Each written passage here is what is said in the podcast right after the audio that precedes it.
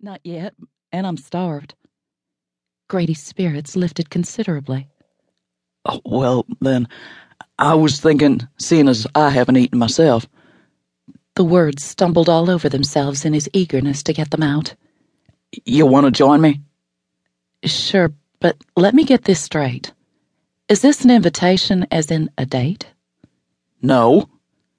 His response was instinctive, given without thought. He'd been denying his feelings for her so long that his answer had come automatically. He feared, too, that she might misread his intentions. He was attracted to Caroline, and he wanted to know her better, but beyond that, he wasn't sure. Hell, what he knew about love and marriage wouldn't fill a one inch column of the Promise Gazette. Some of the happiness faded from her smile. Understood. Give me a few minutes and I'll meet you out front.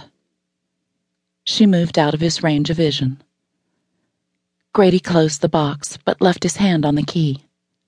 How could anyone with the skills to run a thriving cattle ranch in the Texas Hill Country be such a fool when it came to women? He rapped on the post office box hard enough to hurt his knuckles. Caroline? Then he realized he had to open the box. He did that, then stared through it and shouted for her a second time. Caroline! Her face appeared, eyes snapping with impatience. What's the rush? she demanded. I said it'd take me a few minutes. The edges of the postbox cut into his forehead and chin and knocked his Stetson askew. This is a date, all right? She stared back at him from the other side, and either she was overwhelmed by his offer to buy her lunch or surprised into speechlessness. All right, he repeated. This is a date. She continued to look at him. I shouldn't have asked, she finally said. I'm glad you did. And he was. He could think of no better way to set things straight. He hadn't invited her to lunch because he needed someone to pass the time with. If that was what he'd wanted, he could have asked his sister Savannah, or her husband, or Cal Patterson, or any number of people. No, he'd asked Caroline because he wanted to be with her. For once, he longed to talk to her without interference or advice from his matchmaking sister. It didn't help to have Maggie there hiding her face in her mother's lap every time he walked into the room either. This afternoon, It'd be just the two of them Caroline and him. Grady respectfully removed his hat when she joined him in the lobby. This is a pleasant surprise, Caroline said. I was in town anyway. He didn't mention that he'd rearranged his entire day for this opportunity. It was hard enough admitting that to himself, let alone Caroline. Where would you like to eat? he asked.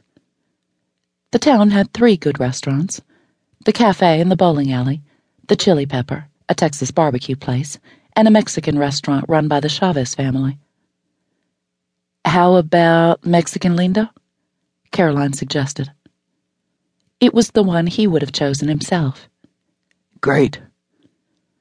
Since the restaurant was on Fourth Avenue, only two blocks from the post office, they walked there, chatting as they went. Or rather, Caroline chatted, and he responded with grunts and murmurs. Grady had long ago realized he lacked the ability to make small talk. Unlike his younger brother Richard, who could charm his way into, or out of, anything, Grady tried not to feel inadequate, but he was distinctly relieved when they got to the restaurant. In a few minutes, they were seated at a table, served water and a bowl of tortilla chips, along with a dish of extra hot salsa. He reached for a chip, scooped up as much salsa as it would hold, and popped it in his mouth. He ate another, and then another, before he noticed that Caroline hadn't touched a single chip. He raised his eyes to hers and stopped chewing, his mouth full. Caroline apparently read the question in his eyes. I don't eat corn chips, she explained. I fill up on them and then I don't have room for anything else. He swallowed and nodded. Oh. A moment of silence passed, and Grady wondered if her comment was a subtle hint that she was watching her weight. From what he understood, weight was a major preoccupation with women.